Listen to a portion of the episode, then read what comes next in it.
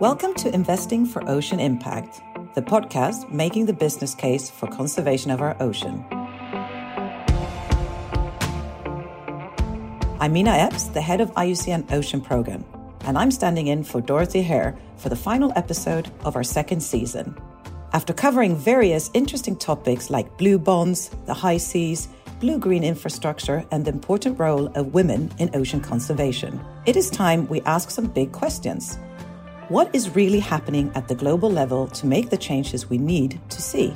Are governments taking definitive action or simply blowing hot air? Today, we are talking to high level guests about some key actions taken in the ocean conservation and finance space in 2022 as well as the next steps for the world to make the necessary investment happen.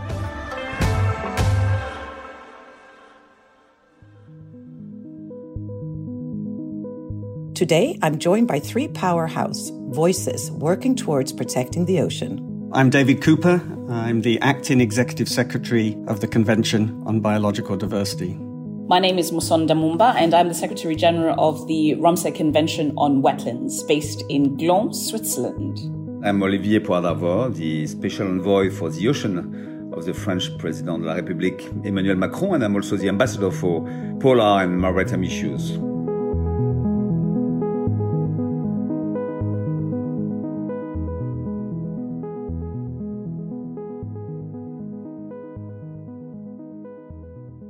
Last December, the United Nations Convention on Biological Diversity, or the CBD, held its 15th conference in Montreal. The outcome was the adoption of a Kunming Montreal Global Biodiversity Framework. It's a historic achievement and the boldest set of targets yet on protecting our planet. The most tangible of these targets is to protect at least 30% of the world's land, coastal areas, and seas. So I spoke to David Cooper, the CBD's acting executive secretary, about what the new framework might mean for the ocean. Hello, David. Uh, welcome. Very nice to be with you, Minna. Um, I'm very happy to join you for this podcast. Excellent. Please let me start by congratulating you and the CBD Secretariat and uh, for the major milestone that was a historical moment that was achieved in, in Montreal in December. It was the Global Biodiversity Framework that was adopted. Could you tell me a little bit about what is the Global Biodiversity Framework? Yes, certainly. The Kunming Montreal Global Biodiversity Framework was adopted, as you said, in COP15 in December, after several years of negotiations among parties, but also with the involvement of all sectors of society, from uh, civil society, businesses, local governments, local communities, uh, and indigenous peoples. And it provides essentially an outcome and action oriented framework for action across society, across government, focusing on the next seven years to 2030, but also with longer term goals for 2050. We think it's an ambitious framework. If you look at the goals of, for example, reducing extinction rates by a, a, factor of 10 by an order of magnitude by 2050, and by 2030, turning the corner on biodiversity loss. So we need to reduce biodiversity loss, we need to halt biodiversity loss, we need to reverse biodiversity loss so that we're on a, an upward trend before 2030. And then there are a whole series of targets aimed at achieving that. But excellent. I mean, ambition is good. Could you maybe elaborate a little bit? How does it relate to the ocean and protecting the ocean and halting extinction of, of marine species? Most of the framework, I would say, relates to the ocean.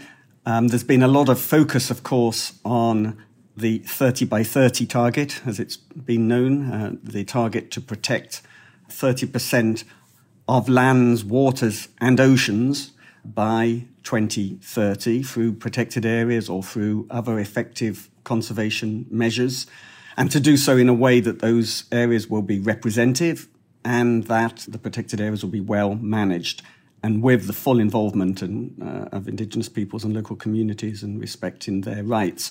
But that target really should be seen alongside the others in the framework, and particularly, for example, targets one and two. The first target looks at spatial planning. So, in this context, marine spatial planning. We need to protect 30%, yes, but we also need to make sure that the other 70% is managed sustainably. We also have another 30 by 30 target, essentially, which is uh, the target to restore degraded ecosystems, including marine ecosystems, including um, systems such as coral reefs, seagrasses, mangroves, but also oceanic systems that are degraded, again by 2030. And then there's a whole range of other targets that look at other drivers of biodiversity loss, invasive alien species, pollution. We know that these are also having major impacts on the ocean today. So there's a whole range of targets that I think we should look at together. How would this be achieved? I mean, who is going to implement these targets? Short answer is everyone, but of course, it's governments that have to take the lead and have the first responsibility in setting policies, in providing the incentives, and in enabling action then by all the other actors from business to local communities.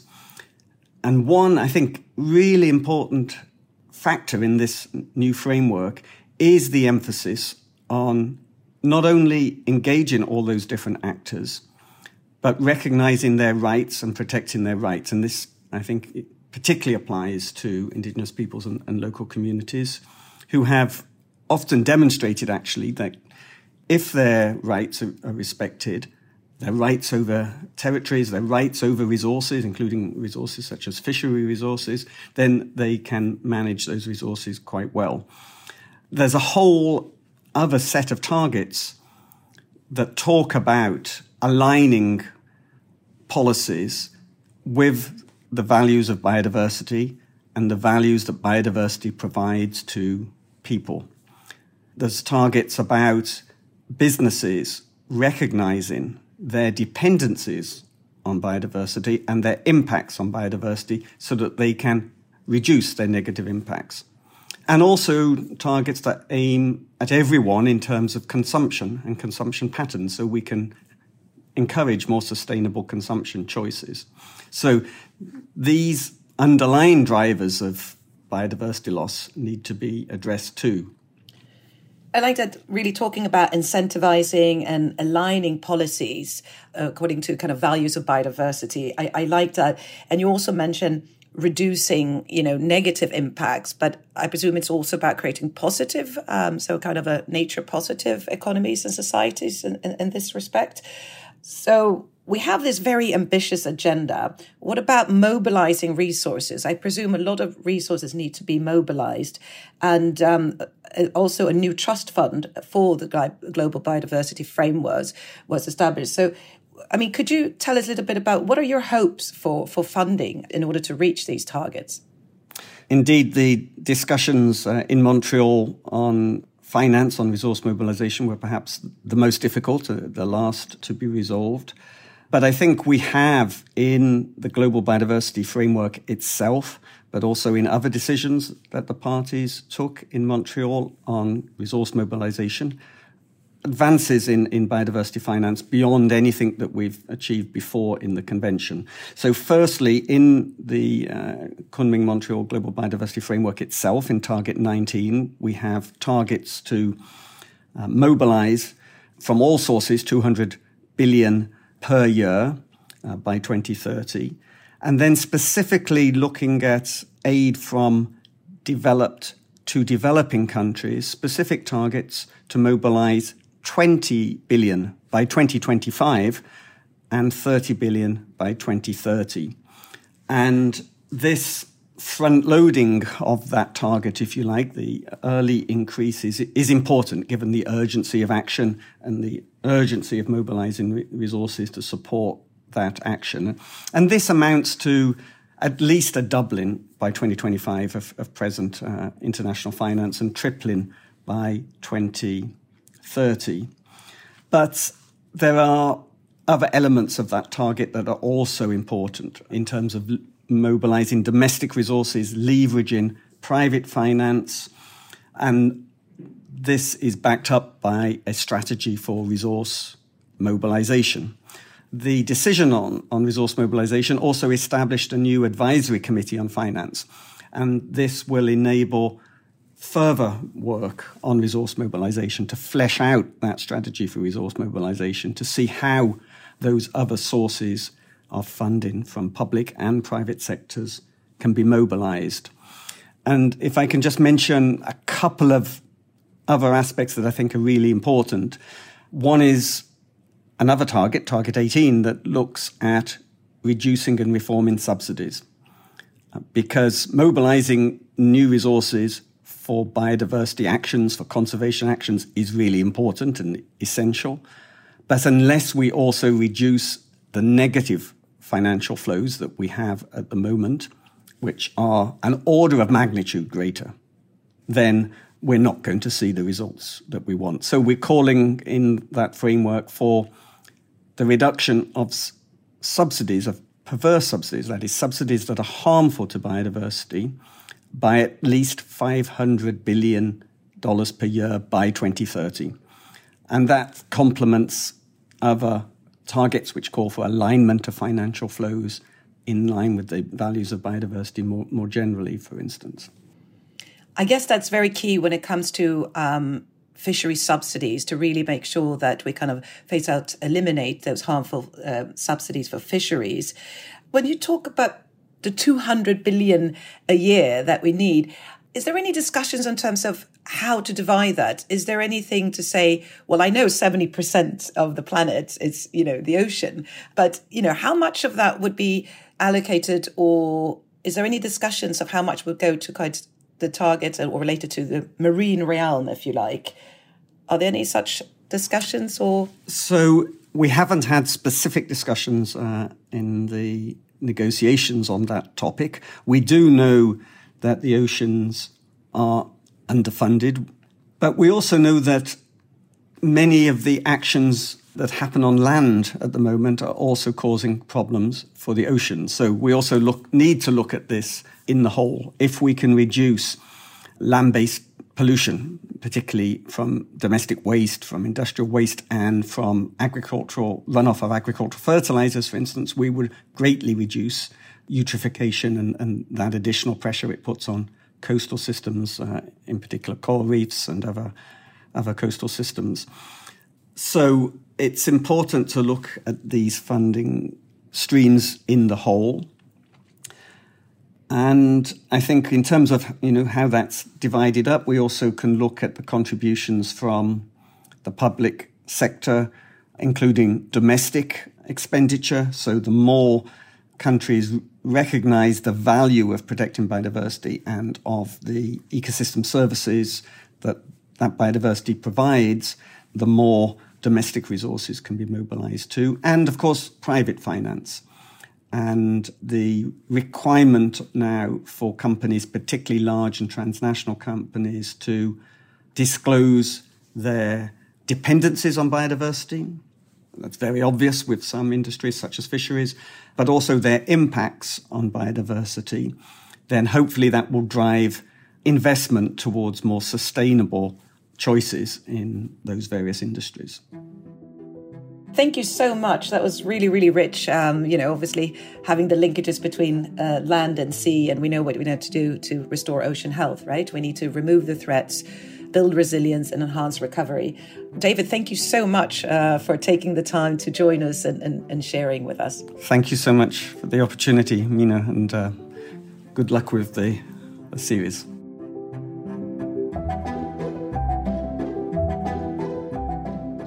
As David says, it is incredibly important to recognize the interconnectedness between different ecosystems, and nowhere is the more relevant than at the interface between land and sea in wetland habitats around the world. We have a convention on wetlands adopted in the Iranian city of Ramsar in 1971. Since then, almost 90% of UN member states from all over the world have become contracting parties. That's why my next guest is Dr. Musonda Mumba, Secretary General of the Convention of Wetlands, also known as Ramsar. Good to speak with you, Musonda. Pleasure to have you with us. Thank you so much. Absolute honor to be on your amazing podcast. Excellent. Well, congratulations to you. I mean, you're the newly appointed Secretary General for the Ramsar Convention on Wetlands. Could you tell us a little bit of what that is and the significance of the wetlands? No, thank you so much. Um, yes, I, I started my tenure in October of 2022, and it's been absolutely an honor. So we are the oldest multilateral environmental entity in the world. And, you know, climate change, biodiversity, and land coming into, you know, 20 years later. So in essence, this is the convention that talks about all things related to wetlands. These wetland systems vary from high altitude mountain areas all the way to the sea in beautiful spaces in the form of coral reefs. And their manifestation is the bird life that people see first before they even see the fish, etc. And I want to speak to something that a lot of people may be familiar with. Last year in the news, there was news of a bird, a black-tailed godwit, that basically migrated all the way from Alaska nonstop to Tasmania, 13,500 kilometers, wings open, going. Now, what's interesting is for a bird to make that journey, it will need to be resident in a specific wetland system, eat some fish, maybe some algae, but make sure that it feeds up enough food reserves in its wings and its stomach and its body and enough protein. And in essence, that wetland ecosystem has to be a good and resilient and healthy system, not one that's full of plastic. So all this to say that these are spaces that are very critical and are very important and are very good indicators of change. When they dry, we begin to see that there's less birds showing up, there's less amphibians, there's less fish, because they're also connected to our food systems. They're connected, I mean, for all intents and purposes, the most well-known wetland food is rice. Rice paddies, you know, rice grows in wetlands. So this is what our convention does. And our convention is really about raising the visibility and the importance of these very vulnerable, fragile, and important ecosystems that are very much intimately connected to our very livelihood as humans. And I think that really speaks to, it sounds like nature based solutions to really tackle some of the environmental and societal challenges that we see. So could you perhaps share maybe some nature based solution successes that you have seen in the wetland space and possibly where business and investment capital has also played an active part? No, absolutely. So here in the Alps, for example, in 1998, the Convention on Wetlands went into a partnership with Evian, water and the Danone company that is a French company and they have the Evian water which comes from a town called Evian in France. And really what Danone wanted to do was to say, look, our very primary business of bottled water is affected by our sources. And these sources happen to be wetlands and they happen to be um, these beautiful spaces in the Alps but what Danone also did was to even go further and say, we do have a stakeholdership, of course, but we also want to tell our stakeholders that we're going to reinvest some of these monies into nature based solutions. So when I came on board last year, it was amazing because we had the Conference of the Parties, the 14th Conference of the Parties in Wuhan and also here in Geneva. And Danone gave five amazing awards, all worth 10,000 euros. And one of them was really amazing. This young lady called um, Fernanda Samuel from Angola has been restoring a degraded mangrove system just outside of Luanda, the capital of Angola. Young woman who has mobilized, in fact, risked her life because loads of developers want to develop this seafront, but it's heavily degraded. They've cleared the mangrove system and she made an argument to her community and mobilized youth voices and said, look, I want people to understand that this mangrove system is important for the business, but also important socially for the community and also for our environment. Because when storms hit and we have storm surges, etc., we're cushioned and buffered by a very healthy mangrove system. The other example that I'd like to give, a, a more recent one, is really amazing. The East Asia Australasian Flyway is the world's largest flyway. Now, a flyway is where birds migrate in one way in path. And, you know, birds coming from as far as north, north of China all the way further up to the islands in the Pacific. Now, we recently got a partnership with the Asia Development Bank. Multilateral development banks are now beginning to think, how can they actively finance nature? and not just you know for ticking the boxes. And, and i think this is where the importance lies. So asia development bank is now supporting this flyway um, secretariat. And really for all intents and purposes this asian flyway has over 50 million birds flying over cities like kuala lumpur flying over cities like delhi flying over cities like beijing and birds, I mean, for all intents and purposes, you know, birds are kind of just looking at where am I going to, where's my watering point? Where am I going to stop and hang out with my friends and just have some fish? And unfortunately, what we're seeing is even in cities, these wetland spaces have shrunk. So what the Asia Development Bank is now doing has given this investment injection to really demonstrate how businesses can play an active role in providing nature-based solutions. We often talk about scaling you know scaling up projects. How can these wetland projects be scaled up so they attract larger investors? I mean you talked a little bit about multilateral development banks but in general what can we do to scale these projects up? Minna, listen, I recently visited Mexico and I was in the Americas. And what I didn't realize is that the reef system that you see from Belize, um, in fact, Costa Rica going up all the way into the Yucatan Peninsula, is the world's second largest living reef system.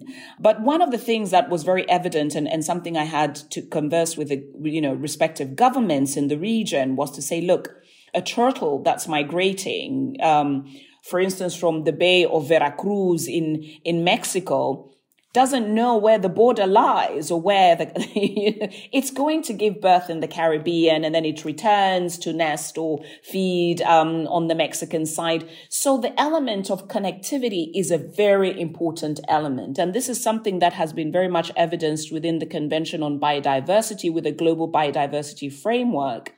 How do we make sure that there is no fragmentation of ecosystems? And where they're fragmented, we put in good policies to restore. And where they're degraded, there's good investment. So, and this is also the role of our convention. We convene the governments together to have a conversation. So, for example, we have countries in the Caribbean right now who had monies uh, from the German government to look at climate change and wetlands in the Caribbean. Because in the Caribbean, as you very well know, um, all these island systems are interconnected. So the element of scale is an important factor. And lastly, but not the least, um, we also have to talk about investments in water, for example.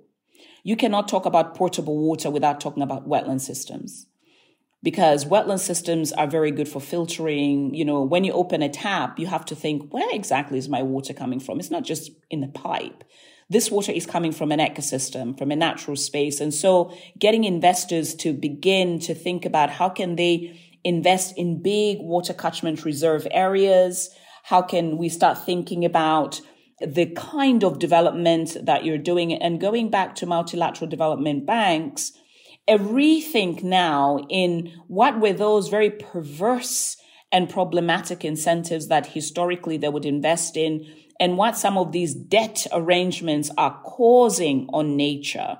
So I think there's people have come to the table and not only are they at the table, I think there's a lot of action now where we're having open conversation. And then in comes the digital space and young people I think that for all intents and purposes, young people have become very vocal about what they see, sharing on social media, and also just challenging certain investments that happen in their communities because they're worried about the kind of planet they're inheriting. And this, for me, is an important element to see that this amplification of voices is also connected to project developments and also the scale at which, you know, investments can be done. And for all the investors out there that are listening, what would you want them to know about wetlands projects and the developers behind them? You know, what's really interesting and what's exciting is that our convention obviously is now a bit of a, a mature convention. You know, we're over 50 and we're coming midpoint to the Agenda 2030. We've got less than seven years before the end of of 2030. And I really want to speak to this. And so what we're seeing is big conversations on the table. And one of the things uh, as part of my vision as the new Secretary General is to talk about the element of planetary health. What lessons can we draw from, for instance, the COVID pandemic? The COVID pandemic was so problematic and showed that already the world really went back to 2008 poverty levels. And then we've seen this dynamic of, um, you know, in recession in some parts and, you know, people wondering where they should invest their resources and their money. I think this is the moment where we begin to also have introspection and reflection to see, okay, we have a planetary crisis at hand. Look what happened to the rivers last year here in Europe the Loire, the Po in Italy, and the Rhine. They dried. Parts of the rivers dried. Now, that also begins to ask the question where do you, as financiers, reinvest your resources? And there is no wrong investment, but the investment of nature, because nature is what makes a good business sense Nature is what makes a good social sense, and it also what makes a good environmental case. And so what we've seen is we're seeing a shift in the wind, a change, and very soon, and I saw you very much actively involved in the biodiversity uh, treaty that just came through. That has been negotiated for over 20 years. I mean, come on. We need to work much quicker because nature can be very unforgiving. So, um, and, and in, in about 10 days time, we're going to be meeting in New York for the UN Water Conference. So we're beginning to see intersectionality and connectivities and pieces of the puzzles coming together. So I see that financiers need to invest, especially in the tourism sector, to make sure that tourism sector makes sense. Because when we talk about mangrove systems, for example, the connectivity between land and sea, we see that sometimes, you know, understanding nature or understanding the kind of building and materials, investment in infrastructure. I think now more than ever, we need a lot more innovation, a shift in technologies, and also really rethinking because we have lost a lot of amazing biodiversity. We cannot afford to lose more. And just really lastly, but not the least, I mean, the big discussion that will be happening for World Environment Day is the issue talking about plastics this is a fossil product that shows up mostly, if not mainly, in wetlands because then transient. So we begin to see the data showing that within a few years' time, we're going to be seeing more plastics than fish in the sea. I don't want that for my children, to be honest with you. This is not the world that I want to see for my children. I want certain kind of investments and policy shifts happening in the kind of technologies that are put in making materials that are nature friendly and not destructive to nature. And so I'm really excited um, to see the changes, but there's a lot more that needs to be done and can be done by businesses. And that's exciting. Indeed. Finally, where do you think conservation finance needs to go in order to achieve the Agenda 2030 that you spoke about? I think conservation finance also always needs to know at the center of our work and at the center of conservation are people. And for me, this is also where the rubber hits the road because a lot of times we're talking about some of these spaces and showing beautiful, fluffy animals. And I remember when many, many years ago when I worked for WWF, you know, we, we were struggling to make a case for conservation finance. And a lot of times was, oh, you know, do I just fund the elephant and not fund? But we forgot to talk about, you know, elements of wildlife human conflict dynamics. So it's beginning to rethink and say that the pressure points right now are also within the social side of the three pillars of sustainability. And so conservation finance has an, a window of opportunity, but also bringing all the key stakeholders to the table for people to understand the role and importance of indigenous peoples, for example, that 5% that protect the 80%, and also the role and importance of youth voices within this financing mechanism. I was following very closely the conversations that were happening in Luxembourg just a few days ago around, you know, financing for nature, etc. These conversations have also continued in spaces like the Global 20, the G20, and it will be happening also for the G7 discussions in Hiroshima in Japan very soon. So conservation finance is so critical in bringing together the intersectionality of constituencies, but also the centrality of people in being the change makers of the dynamics, not just within the boardrooms, but also in these sites where we're trying to conserve the very nature that also gives us the services that we need as humans. Thank you very, very much, Musonda. You're very welcome.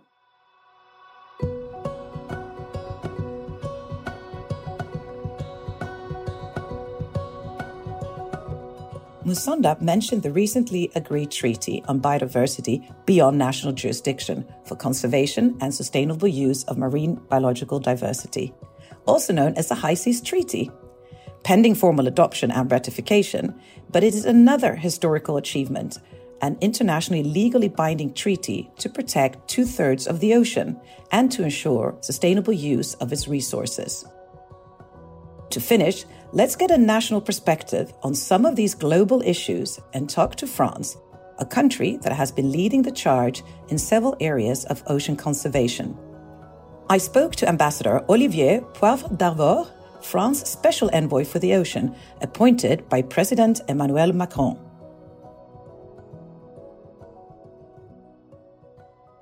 Very pleased to have you with us, Olivier. Great pleasure to speak with you, Minna. If we start by looking back at last year, it was really named to be the year of the ocean. Could you try to highlight in your or in, in, France's view, what was the, the biggest achievement last year in terms of advancing the ocean conservation agenda? No, you are right. 2022 was really um, an excellent year. We can remember some highlights from the uh, UNFCCC in uh, Sharm el-Sheikh, but I would say that the CBD process in Montreal was a surprise for everybody because, you know, as you know, it was in Montreal and I was so, so amazed and happy to see that the member of states were able to agree on the 30 by 2030 agreement. So that was great. UNOC 2 also was a great moment for the maritime community to meet again after these uh, two, three years of COVID. And so it gave us uh, the impetus uh, for the next year, for this year. The Blue Carbon Coalition and work also with the IPBC was great. And if it is not because I was the organizer of the One Ocean Summit in Brest, but that was important in February. And uh, I will say that Peter Thomson, also the special envoy for the ocean of the SG of the UN, was great also. And it was a great moment. And uh, the uh, Brest uh, commitments are still um, working on, and we're working on that. And uh, it's what give us the idea of going forward, and, and um, perhaps we will speak about the next uh, UNOC conference. Yes, excellent. So, really, that was the year a bit increased attention on the ocean. And you also talk about this great momentum. Can you tell us a little bit of France actions or any specific initiative in the blue space that's on the way? We, um, I can highlight that, that my country has rather high climate and biodiversity disclosures law. For example, the new decree under uh, that's Article 29 of the French law on energy and climate states that French financial institutions are now required to disclose both biodiversity and climate related risks and impacts as a new decree from the French financial regulator is being published in the coming weeks. So, uh, for example, during the One Ocean Summit organized in, in France in February 2022, the uh, European Bank for Reconstruction and Development joined the European Bank of Investment and the French, uh, I think the German as well, in Italian and Spanish development banks in order to create a, something like four or five billion dollars investment plan for the Clean Ocean Initiative which aims at reducing plastic pollution at sea. Yes, indeed. There, there are many, many threats and challenges to tackle. Is there some kind of collective action that's needed or missing to not only realize the importance, but really to significantly advance the ocean conservation agenda? Is there some kind of collective action that you see could help advance this? There are so many collective action we, we need, but the, it's very primordial that blue finance and blue economy become main points on the international agenda. for the sake of the humanity. And some topics on which it should focus are blue carbon, definitely, and coastal conservation. Indeed, these topics are the core of the ocean climate nexus, blue carbon for carbon storage and coastal preservation for ecosystem and habitat health. This issue, even though they are of course not the only ones, have a key role in climate regulation, which scientific experts keep proving is the most prominent crisis in our society. So it is extremely imperative that governments show the way for what I would call a sustainable, responsible conception of the ocean and invest directly in projects that have a positive impact on the biogeochemical processes of the ocean. Certainly, very important. Uh, we often talk about the finance conservation gap, and certainly there is a large gap when it comes to ocean finance, uh, finance and conservation. Would you have any key, um, let's say, takeaway messages or wishes to the finance sector and also to the ocean conservation community? Do you have a specific ask there uh, or a wish that we'd like to put forward? Asking them to invest and to invest and to work together. And for that, we probably need to have, um, I would say, perhaps the uh, next UNOC uh, 3 will be the occasion to to put them together at the same table. And uh, we need money for the ocean, more money. Uh, it's, uh, as you know, the SDG uh, 14 is underfinanced compared to the other one. So um, it's easy to be virtuous the ocean, but without any um, any money, it will means nothing. So I do insist, and I hope Nice, the next UNOC uh, edition in 2025, will be the occasion to have this uh, common uh, and global goal for finance and economy, blue economy. And so, France, together with Costa Rica, will be hosting the next, the third United Nations Ocean Conference. So, some of the things that you've been talking about here today, would that be a primary focus of the next UN Ocean Conference? Or how would you see if we fast forward to 2025? No, uh, as you know, the um, the UN conference is, is a new one uh, compared to the COP for climate or biodiversity, which started uh, 20 or 40 years ago. It's it's brand new. It, uh, it's only the the second edition in in um, in Lisbon from New York and and Nice in uh, 25. So first, we are very excited to do that and to co-host that with Costa Rica because we have a lot to learn from Costa Rica, whether in, it is in terms of management of biodiversity or the creation of MPS in the Pacific. So we have been working with them for a long time. Uh, we launched the Coalition for Nature and People, and, uh, and we have been working now for four months uh, to prepare the resolution for the uh, next uh, UNOC. Our expectation for UNOC 25 um, are truly ambitious because we are free, we are French. So Mr. Macron want to do for for the ocean in 25 what will have been done for the climate in 2015 with the COP21. So a turning point. We want to create a hub for all ocean actors from science and the conference itself will start with a three days forum with a lot of scientists, something like 3,000 from all over the world, from science to civil society, including governments, uh, the maritime sectors, blue finance actors, uh, the ocean tech community to gather and to discuss together all that we can to do to ensure SDG 14 is being achieved and even more. So we want the UNOC to be a moment where the ocean, the climate, and biodiversity represented equally in the nexus they mutually create.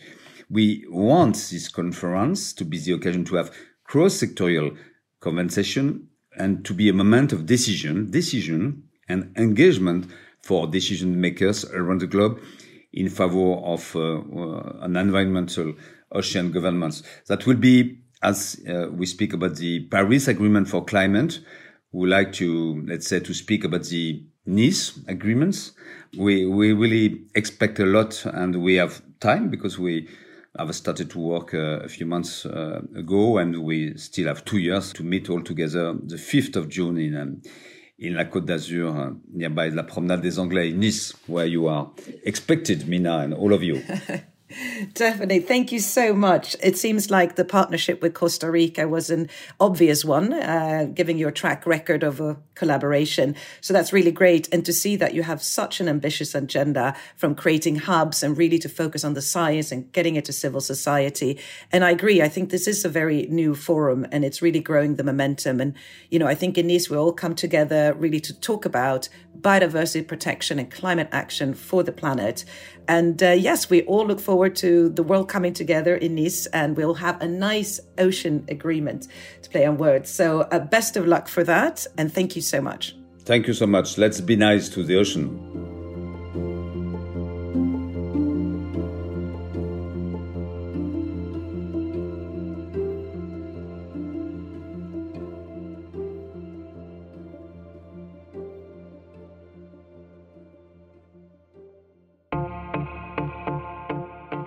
A big thanks to David Cooper, Musonda Mumba, and Olivier Poivre d'Arvor.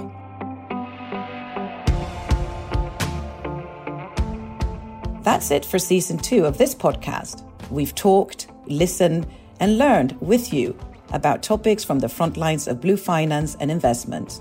We travel from the boardrooms to the nuts and bolts of projects on the ground in season three, expect equally compelling stories alongside voices from the traditional guardians of blue nature. Please subscribe or follow so that you can get notified as soon as it launches. Investing for Ocean Impact is a Fresh Air production on behalf of IUCN, the International Union for Conservation of Nature. I'd like to thank the producer, Phil Sansom, assisted by Anthony Hobson, and a special thanks to Dorothée Herr for hosting this podcast. To find out more about the subject, visit our website, bluenaturalcapital.org. Thank you for listening.